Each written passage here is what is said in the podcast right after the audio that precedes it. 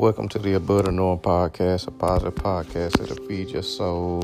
What's going on, y'all? Glad that y'all still tuning in to my podcast. I know I don't do them as often as I have been doing them, but I still do my podcast. Appreciate y'all for uh, following me on Facebook, Anthony Jones Junior Follow me on my podcast.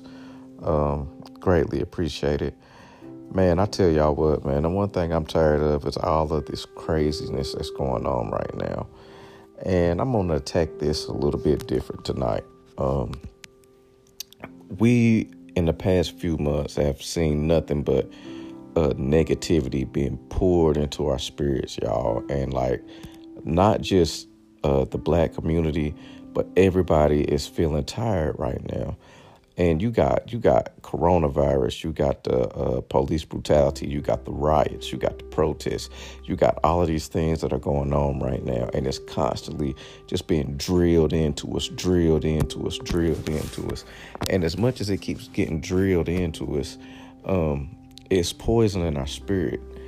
And I don't think a lot of us realize that. I don't think a lot of us understand the fact that every time we turn the media on and we're seeing murder and we're seeing viruses and we're seeing pandemics and we're seeing riots and we're seeing all these things every day, what that really does to you.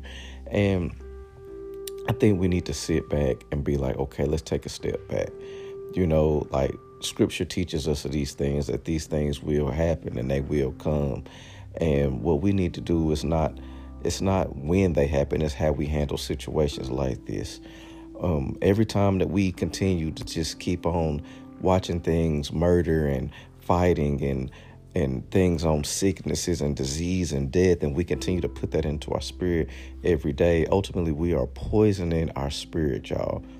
It's like every day we're taking a sip of depression and we're putting depression on repeat, and it's just making us angry and angry, and we in a, and and we're not even we're we're we're we're it's just crazy. Like I can't even get my words out. Like, and we constantly doing this every single day. Think about it. If you're on Facebook, like I've literally had to unfollow so many people on Facebook because I'm just tired of seeing the same old bull crap every day. And I have to protect my spirit. You know, I can't watch T V. I have to protect my spirit. And if I'm trying to protect my spirit, that means I have my children's spirit. I have to protect their spirit because I don't want them seeing this depression that's on repeat all day long. And when you see these things, what does that do when you see it all the time? It's either going to make you sad or it's going to make you angry. So you got a group of people that are sad. You got a group of people that are angry.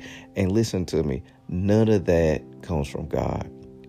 And then when you have those two groups, that causes confusion when something happens. And God is not the author of confusion, but of peace. So I want to challenge y'all.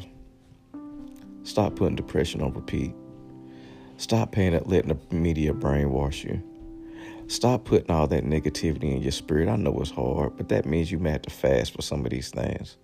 I mean, think about it. Imagine if you went a whole day, a week, with no social media, no media at all, not even any music to even bring your spirit down, and just let God speak to you and how he wants to speak to you. Think about that. Think about that if you really done that for like a, a week straight. Anyway, that's my thoughts for today. Y'all, I ain't done a podcast in a minute, so appreciate y'all that still subscribe. Go back and listen to the old podcast. It's got over three hundred and something of them.